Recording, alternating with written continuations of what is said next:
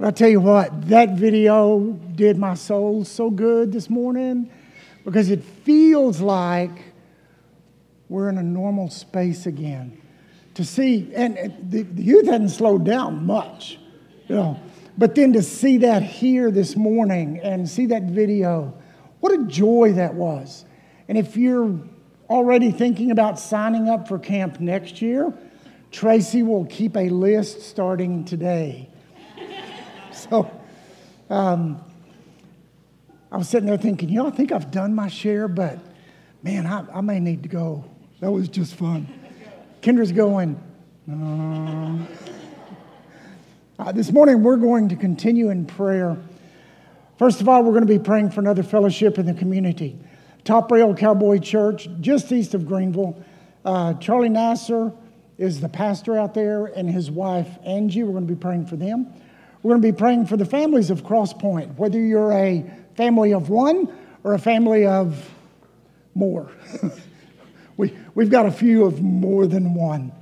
I, I started to count and I thought, nah, I've missed somebody. So, so we're going to be praying for the families. We're going to be praying this morning for the Chechen people in Kazakhstan. In 2013, there were four of us that came from Cross Point that went over and spent uh, about 10 days, 11 days, and in, in Kazakhstan, but we spent most of our time in the villages north of Astana, where the Chechen people settled after the disbursement. So we're going to be praying for them. Uh, specifically, I want to pray for Joseph and Kulsum. That was the couple that we stayed with while we were out in the villages. Um, they are descended directly from the line of Noah, and they know by verbal history that they come from the tribe of Japheth. So that, that is an amazing, an amazing story. So we'll be praying for them. Then we're going to be praying for our time here this morning, that the Holy Spirit would equip us for the work that God has called us to. And we're also going to continue to pray for these youth decisions that were made this last week. So join me in prayer. Father, as we come before you, we thank you for your presence here, not because of who we are, but because of the love that you have for us. Father, I pray that you would lead us into the truth of your word this morning. Father, thank you for the blessings that you give us as we walk with you. Father, I want to pray this morning for Top Rail Cowboy Church as they're probably in the midst of their service right now, and Charlie Nasser as the pastor, Father, I pray that his study this week has been rich and his relationship with his wife, Angie, has continued to grow richer and stronger and deeper. Father, I pray for the families of Crosspoint that we are led by the Holy Spirit, that we are worshiping the one true God today and through this week. Father, also lift up the Chechen people who are still in Kazakhstan. There's three villages in the north remnants of the dispersion after World War II, about 35,000 people, zero, zero percent that we know of are unbelievers. Or zero percent are believers, excuse me. Father, I pray that you would break through their hearts. Father, the ones that, that we talked with in 2013, they just seemed so close to understanding the truth of the gospel. I pray, Father, that you will carry them the rest of the way and expose that truth. Change their hearts. Father, claim this people for your own. Father, we pray your blessings on them. Father, then again, I also pray for our time here this morning that the Holy Spirit would equip, would equip us for the work that God has called us to, and that we would worship you in spirit and in truth. It's in Jesus' name I pray these things. Amen. Now, this morning we're going to continue in our study in the book of James that we started um, actually last week. Uh, so we're going to be doing that through the summer. So I'm going to ask you to go ahead and turn to James 1, verses 12 through 18. Also, in the meantime, I meant to do this earlier. If you've never filled out one of these, if you're one of our guests this morning, uh, I've done this at the last and that kind of puts everybody in a, a crimp for time. But if you have, uh, if this is your first time to, to be a guest here, if you've never filled one of these out, please fill this out and put it in with our offering. Um, if you have a prayer request, please write that prayer request down, and we will be praying for you this week for sure. Now, as you're turning to James 1, verses 12 through 18, I want to point out that God not only gives us a direction in our lives through His Word, but He also gives us very real life experiences that pinpoint the truth that He's exposed to us. His timing is always perfect. It's always perfect. And then there are times that, like this last week, when the, when the revelation of His truth is so real, you just stand there in awe. And we experience, I experienced that this week, and I have a feeling some of you also experienced that this last week when we saw Trevor Daniels' life and his faith lived out loud in such a dynamic and real way. You know, we were reminded in, in the worship service that some people call a funeral service. He wanted it to be a worship service. So that's what we had. That's what they had. It was wonderful. But several times it was pointed out that every single time anybody saw Trevor, whether he was here in a worship service, whether he was laying in the hospital bed going through treatments, he had a smile on his face. It was very, very genuine. We were blessed to see that witness that this truth of being a faithful and steadfast follower of Christ, which Trevor was, we saw that lived out loud. Every person that came in contact with that young man, and he's now in heaven, but he lived that faith out loud. You know, the, the rest of the week, I was just, I mean, every time I saw Trevor, I walked away with my mouth hanging open. Yeah, just, just in, not in shock, not in surprise, but literally in awe of his faith being so strong. So that was a blessed week. Okay, it was. It was for me. I pray it was for you too. Now, briefly, I want to go over the context of this passage that we're looking at this morning. Again, James is written by James the Just. He was the leader of the uh, first century church in Jerusalem, and he was the half brother of Jesus. And again, he did not use that in his credentials. He, did, he didn't name drop at all, which is pretty, pretty impressive. But he begins his wool book. And I've talked about this before. I'm, you're going to hear it again. James is not a rule, R U L E book, it's a wool, W O O L book. It's what sheep are supposed to look like, and we're sheep. Okay, so there's 50 imperatives in this book that God says, this is what I want you to do, this is what I want you to be, this is how I want you to walk, this is how I want you to act. So it's not a rule book, but it's imperatives that God says, if you're my sheep, you're going to look like this. So the first one that we saw last week was in James 1, verses 2 through 4. Count it all joy, my brothers, when you meet trials of various kinds. And that's, every time I read that passage from now on, that's going to be Trevor Daniel. I will always remember that, short of brain problems. Goes on in verse 3 For you know that the testing of your faith produces steadfastness, and let steadfastness have its full effect, that you may be perfect and complete, lacking in nothing. God's promise here that we talked about last week is that when you go through trials, not if, but when you go through trials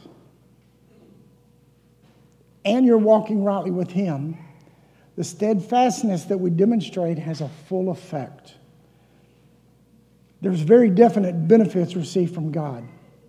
In fact, He says that in our lives, as we're demonstrating that steadfastness and faith in Him, we are being made perfect and complete, lacking in nothing, with the absolute promise that that will be completed, fulfilled in heaven.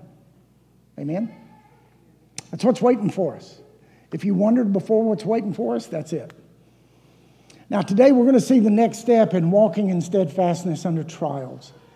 So, again, I would ask you to stand for the reading of God's word as we read in James 1, beginning in verse 12.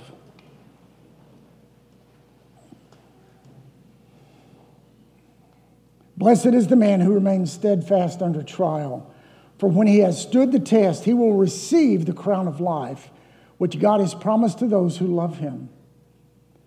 Let no one say when he is tempted, I am being tempted by God. For God cannot be tempted with evil, and he himself tempts no one. But each person is tempted when he is lured and enticed by his own desire. Then desire, when it has conceived, gives birth to sin, and sin, when it is fully grown, brings forth death. Do not be deceived, my beloved brothers. Every good and every perfect gift is from above, coming down from the Father of lights, with, whom there is no variation or shadow due to change. Of his own will, he brought us forth by the word of truth that we should be a kind of first fruits of his creatures. Lord, this is the reading of your word, and thank you for this word that you give us to instruct us, correct us, and lead us into your kingdom work. In Jesus' name I pray. Amen. So in verse 12, we're told that we are blessed when we remain steadfast. Now, that, that word continues to be used. I don't know about you, but when I look at a word like that, I want to know what does it mean? Yeah. So I looked it up. This is what I found. The word steadfast is defined as being resolutely or dutifully firm or unwavering. Some common synonyms of steadfast include constant, faithful, loyal, resolute, and staunch. While these words mean firm in adherence to whatever one owes allegiance, steadfast implies a steady and unwavering course in love, allegiance, or conviction. And in our case, as Christians, that love, allegiance, and conviction from us is directed toward Jesus Christ. At times, we also learn what something is by looking at what it's not. Okay, so we're going to reverse this for just a second here, for about a minute. When we consider that the opposites of steadfast include words such as disloyal, faithless, false, fickle, inconstant, traitorous, treacherous, unfaithful, and untrue. Each of those words are a little bit troubling as we consider would I use those words in my relationship with God? I certainly hope not. I don't ever want to use those words because it does create that troubled spirit to think, Am I like that? Well, this is not what God tells us to do. He tells us to go to the opposite. So we contrast what we should not be and sometimes that can help us move in the right direction of what we should be. Now, back to the positive side. As we remain steadfast, unwavering, and steady, God promises again a blessing. That when He has stood the test, He will receive a crown of life which God has promised to those who love Him. So, what is this crown of life? It's a great question. Let's look in Scripture to answer it. Jesus himself speaks to the church in Smyrna in Revelation chapter 2, verses 8 through 11. Revelation 2. And to the angel of the church of Smyrna, write the words of the first and the last who died and came to life. I know your tribulation and your poverty, but you are rich. And the slander of those who say that they are Jews and are not but they are a synagogue of Satan. Do not fear what you are about to suffer. Behold, the devil is about to throw some of you into prison that you may be tested, and for 10 days you will have tribulation. Be faithful unto death, and I will give you the crown of life. He who has an ear to hear, hear what the Spirit says to the churches. The one who conquers will not be hurt by the second death. So we also see this crown of life mentioned in a number of other verses. I'm just going to look at one more this morning. But I want to encourage you to pursue this study. If, if this creates a question mark in your mind, go dig in. Dig into the scripture. See what this crown of life is. See what the Bema, the judgment seat of Christ is going to be about. That's part of our future that we get to experience. And it's going to be an absolutely wonderful experience. But the Bema, the judgment seat of Christ, believers will not be judged for your sins because your sins are already covered by the death of Christ on the cross. That forgiveness is already there. So we won't be accountable, we won't be questioned about that. But rather, at the Bema judgment seat of Christ, our actions or our works after our salvation will be judged. And the things that we did for the glory and for the honor of God will be added to our crown and presented to us by Jesus. Think about that for just a minute. Can you imagine what it would be like to be standing there before our Lord and Savior and He literally is telling us these are the things you did for the glory of the Father? And He hands you your crown of life. Can you imagine what that would be like to receive that crown? I, I can't wrap my brain around that, but since it gives me chills just to think about it. That's what the Bible tells us is going to happen. Paul says of this crown in 2 Timothy 4, verses 7 and 8 I have fought the good fight, I have finished the race, I have kept the faith. Henceforth, there is laid up for me the crown of righteousness, which the Lord, the righteous judge, will award to me on that day. Not only to me, but to all who have loved his appearing. Wow. I mean, that, that, that's a wow moment to think that Jesus is going to do that for us. What a treasure. And that is God's promised reward for living a steadfast faith. Now, James transitions to the next thought regarding our lives the word temptation. Right on the heels of this crown of life, he's going to talk about temptation. Look again at what he says in verses 13 through 15.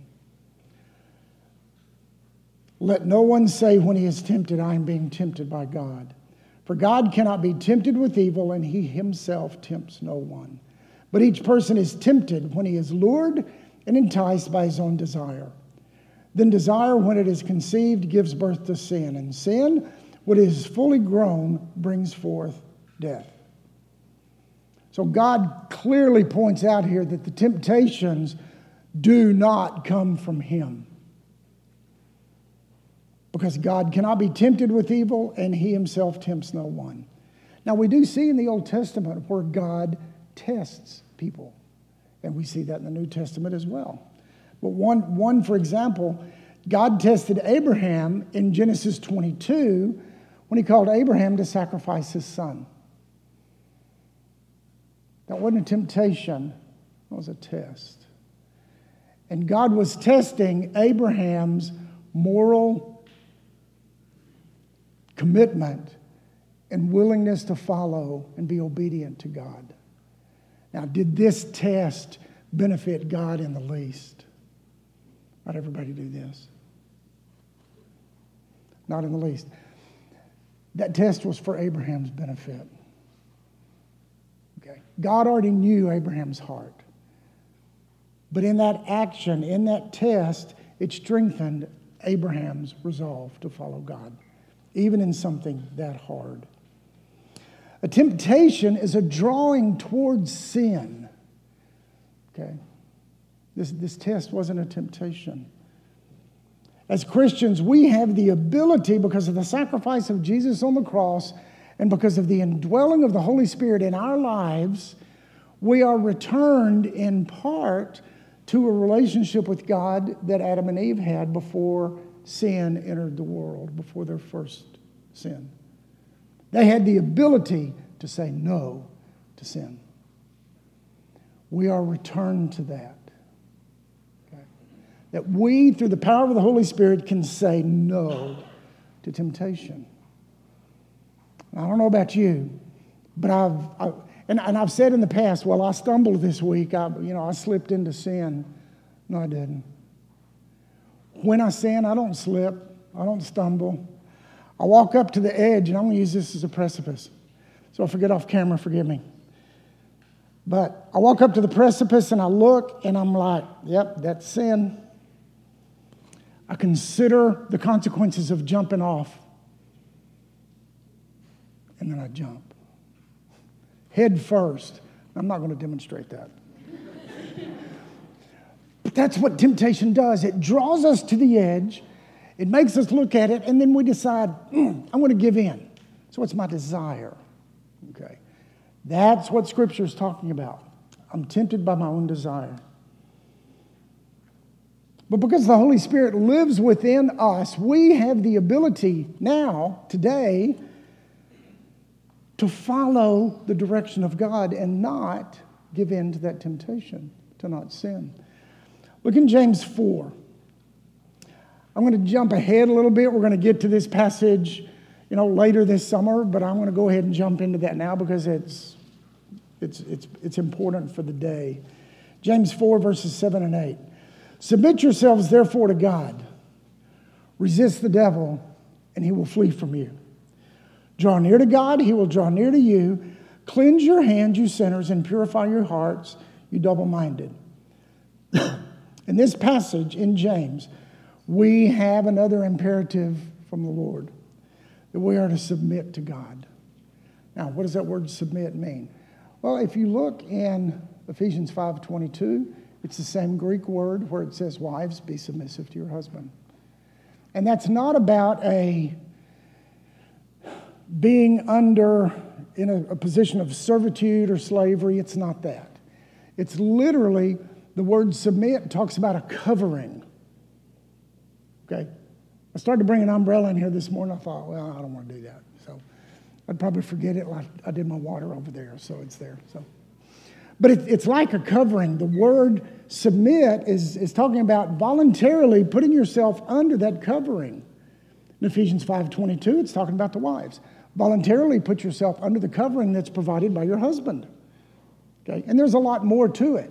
But we see the same thing in James 4 7 here, where we're told to submit to God God provides a covering of grace in our lives like a big umbrella, and we're to be under that. To submit to God means I'm going to be obedient and I'm going to be under God's covering and His protection. Like an umbrella, you can stand under it, and it was sprinkling a while ago, but there was a pouring rain outside. You could stay under the umbrella and still stay relatively dry. You know, you might get your feet wet, you know. But if you take the umbrella and set it over here, still holding to it, oh, thank you, Bill, still holding on to it, you're going to get soaked. Okay? And do we not do that? When I jump off that precipice into sin, I've laid the umbrella down. I can come back and I can pick it up and I can confess, and God forgives me. And I'm under that grace again. I'm still wet. There's going to be consequences for that, but I'm doing that. That's what temptation looks like. So, this imperative is to, is to submit yourselves before God. The next thing is we're to resist the devil. Very clearly, resist. Folks, we've got that ability. You know, growing up, part of my, part of my Christian heritage, um, one, the devil was rarely mentioned from the pulpit. You know, it just wasn't. But I had this idea in my mind growing up that there was this big cosmic battle going on between good and evil, between God and Satan, and the outcome was questionable. That's not true. God already has won the victory. Jesus won the victory on the cross and by re- being resurrected from the dead. Amen? The victory's been won. And we, we've heard Ben say a number of times from the pulpit Satan can't scratch his behind without God's permission. okay? It's kind of a funny picture there, but Satan is under the direction of God. So, what do we have to fear? Honestly, nothing. Because we know who is on our side, we know whose side we're on the Father, the Son, the Holy Spirit. Michael the archangel. That, that's four that's named. Know, I have a lot of people say, well, you know, Satan is just really buffeting me. Well, if he does, it's because of God's permission. So trust God, be faithful, be steadfast through that trial. Guess what? There's a blessing waiting. Okay. But God very clearly says here in James 4 7, if we resist the devil, he will flee. See, there's not a question about that. If we resist, our enemy has to flee. Okay? There's, there's no question. That's what the scripture says. Now, it doesn't tell us how far he's going to go away, and it doesn't tell us how long he'll be gone. He may back up two steps and be back in 10 seconds. Fine, do it again. Resist, and he'll flee. And he may come back. Do it again. Resist, he will flee. And we see that in Scripture where Jesus is, as a man, I truly believe that he resisted that temptation not as God, but as a man. He resisted, and Satan left. In Matthew 4, verses 10 through 11, Jesus said to him, Begone, Satan, for it is written, You shall worship the Lord your God, and him only shall you serve. Then the devil left him, and behold, angels came and were ministering to him. So, how do we resist? We resist by our choosing to be obedient to God. We resist by our words. And it's not a litany, but it would be something like, I'm a blood bought son of God. I will not go there. Another one could be, I choose life rather than death. I mean, there, there's a lot of ways to do that. And why is it important to speak it out loud? I think it's important. We see throughout Scripture the spoken word is vital. We see it in the very beginning of Genesis. This is where God said, Let there be light. He spoke. Okay? He spoke all of creation into existence, demonstrating to us the power of the spoken word from God. We see the same thing when Jesus resisted Satan. He spoke and resisted each of the three temptations by the spoken word of God. He had the power to simply go, and Satan would have been gone. I mean, he created him, he could do the same thing. But as a human being, that 100% humanness that was Jesus and 100% God, he used the human part of who he is to resist Satan, and he did it through the spoken word. Folks, we have that same power to do the same thing because it's the same Holy Spirit that lives within us that was in Jesus at that time and is now. Okay? We have that. So we can resist our worst enemy. So truly, we have nothing to fear. We need to be cautious, we need to be aware, but we can say no to temptation. Then in James 4 8, we see yet another promise of God. He says, Draw near to God. See, it's not just about resisting temptation or resisting the devil. Then we have to draw close to God. And what is his response? He draws close to us. It's just like the prodigal son. As the prodigal son decided to go back to his father, his father was watching, and then his father ran to him. So they drew close to each other. We have that same experience with God. When we draw close to God, he draws close to us. Then he says, simply, cleanse your hands. And what's he talking about? He's literally talking about wash your hands of what you do. Clean up your act. Okay? Don't dabble in the temptations and the sins. And he says, purify your hearts. In other words, don't be double minded. We saw in James 1 8 that a double minded man is unstable in all his ways. So, back to James 1, verses 14 and 15. Now, we see a, a substantial truth here about our temptations. In verse 14, Now, as I read this, remember me standing over there and what happens. Each person is tempted when he is lured and enticed by his own desire. Then desire, when it is conceived, gives birth to sin, and sin, when it is fully grown, brings forth death.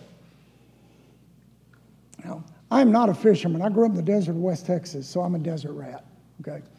Um, there wasn't anything to fish for except rattlesnakes, and you'd have, you know, so I did that too. But anyway, Robert Bledsoe a number of times has said, Morris, I would love to take you fishing. Do you like to fish? And I said, Nope. I didn't have to think about it. Now, I love catching fish. I don't like fishing. Know, my grandparents, when I was a little boy, would sit on the, the bank of the creek going into Lake Nasworthy down near Corsicana, and they would sit there all day long. And they just loved it. You know, they had their chairs and they had three fishing poles each, set on little rod holders that my grandfather had made. And about every 10 minutes, they would pick up their line and set it back down. And then they would just sit there and just visit with each other. They just loved each other. It was so cool. I could last about five minutes, and I'm out climbing trees, throwing rocks in the water, whatever I could do. So I don't enjoy fishing, but I have seen some fishing programs. Okay, that, that's not as hard because they take maybe three days of activity and compile it into 30 minutes and hey, there's a lot of action there, so I can watch that. But I remember one particular commercial in some of these programs that it would, it would appear, different, you know, different variations. But it would be an underwater camera, and there was a great big largemouth bass hanging back in the weeds. You know, and a, not a lure of choice, goes by in front of the fish, and the fish just, if he had shoulders, he'd shrug. I just did that, I'm sorry. But he, he wasn't interested. But then the latest and the bestest lure comes by, okay? And the fish goes. He swims out and investigates it, grabs it, thinks it's a great piece of food. He's hooked. He's got a mouthful of hooks. He's pulled up into the boat. That's what temptation and sin look like. It's our own desires. If that fish wouldn't have been lured by that greatest and bestest lure, he would have been fine. But what happens? The fish is lured, no pun intended, and he's enticed by his own desire. The desire then is conceived as he swims out and chases the lure, and it gives birth to sin when he bites down on it and he's pulled into the boat and the sin brings forth death. He's in the frying pan and mounted on the wall. At that moment, our temptations are just exactly that. We're lured by our own desires, we're enticed. We decide to go for it. We get hooked, we get pulled up, and it brings forth death. It may not be literal physical death, it could be. It could be. But at least it causes a death in the relationship between me and the Father when I've involved myself in, in sin. Our temptations are just that. We're enticed. And yet, the good news of this is we have the power through the Holy Spirit to say no. To be like that fish with that first lure. Nah, not interested.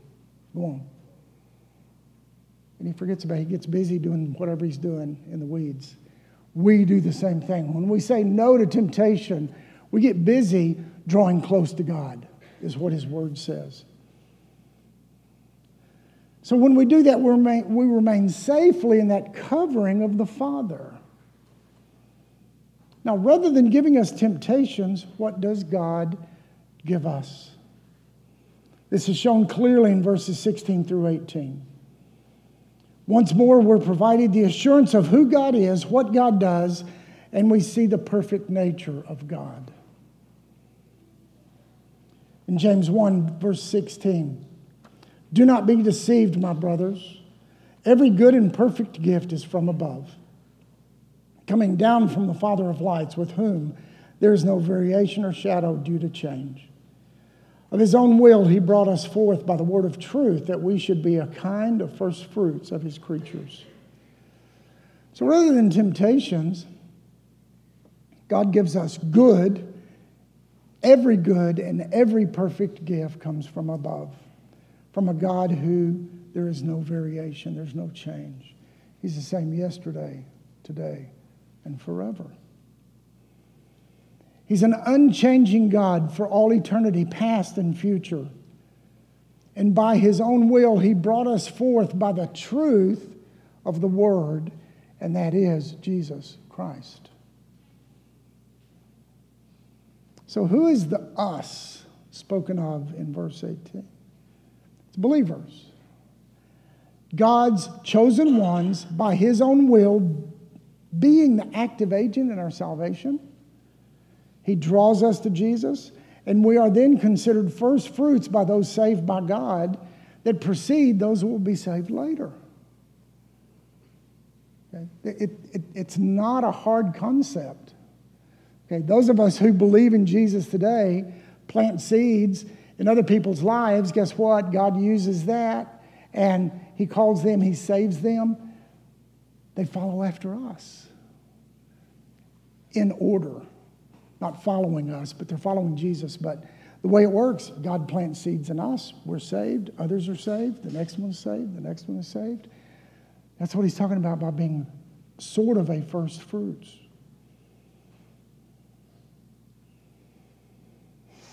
So, how does all of this happen? Well, if we go back to verse 2 of chapter 1, it all happens because of the trials that we go through, that God allows us to go through and we consider it joy. And as we follow God's design, we experience those blessings. See, by walking in faith and learning to be steadfast, we are being made perfect. It's a process. Philippians 1 6 says, I am sure of this very thing, that he who began a good work in you will continue to perfect it until the day of Christ Jesus. See, the moment, the instant you call Jesus your Lord, you are made perfect in God's kingdom. In His economy, you were made perfect. And yet we're being made perfect moment by moment, second by second, day by day. So that process of, is, is going on. So it was done, it is being done, and it will be completed in heaven in the day of Christ Jesus. So it's that example of done, not yet finished, but being done and is completed in the future. And that's what Greek can do that English doesn't do so well. okay.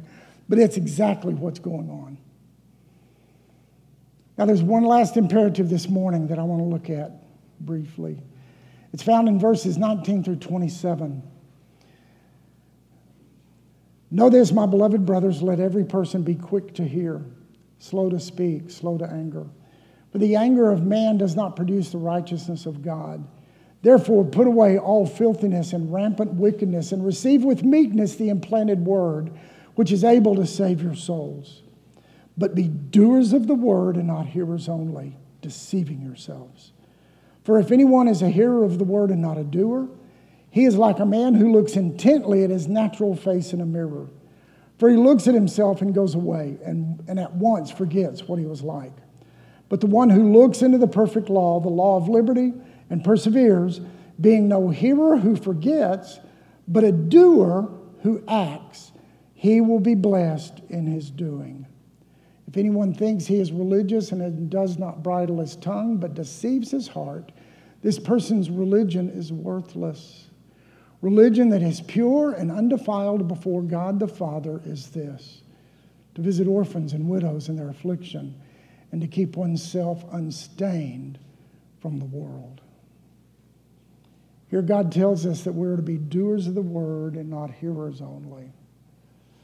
Now, I actually preached this sermon back in January when Ben was sick. And I would encourage you to go back and listen to this sermon as it fits into this context. I'm not going to preach it again this time, but it's there. Um, listen to the sermon and see as it fits this wool book direction Being a doer, not a hearer only. It's important to hear, it's vitally important to do. That is following God. To continuously, daily, every step of our lives, live our faith out loud. To be steadfast in that faith, to be obedient to God, knowing that our faith is being witnessed by others. See, as Trevor Daniel impacted our lives, our lives should be impacting other people just as well. And we have that ability because of who God is in our lives. So pray with me. Father, as we come before you, we thank you for your presence in this place. We thank you for loving us. We thank you for leading us. We thank you for the imperatives that you give us in the book of James to help us wear our wool rightly, to look like your sheep, to look like ones who you have called and saved through Jesus. Father, I thank you for those who are here this morning. And I pray that as we move into this next phase of our worship, that we would continue to honor and glorify you and bring you praise. In Jesus' name I pray. Amen.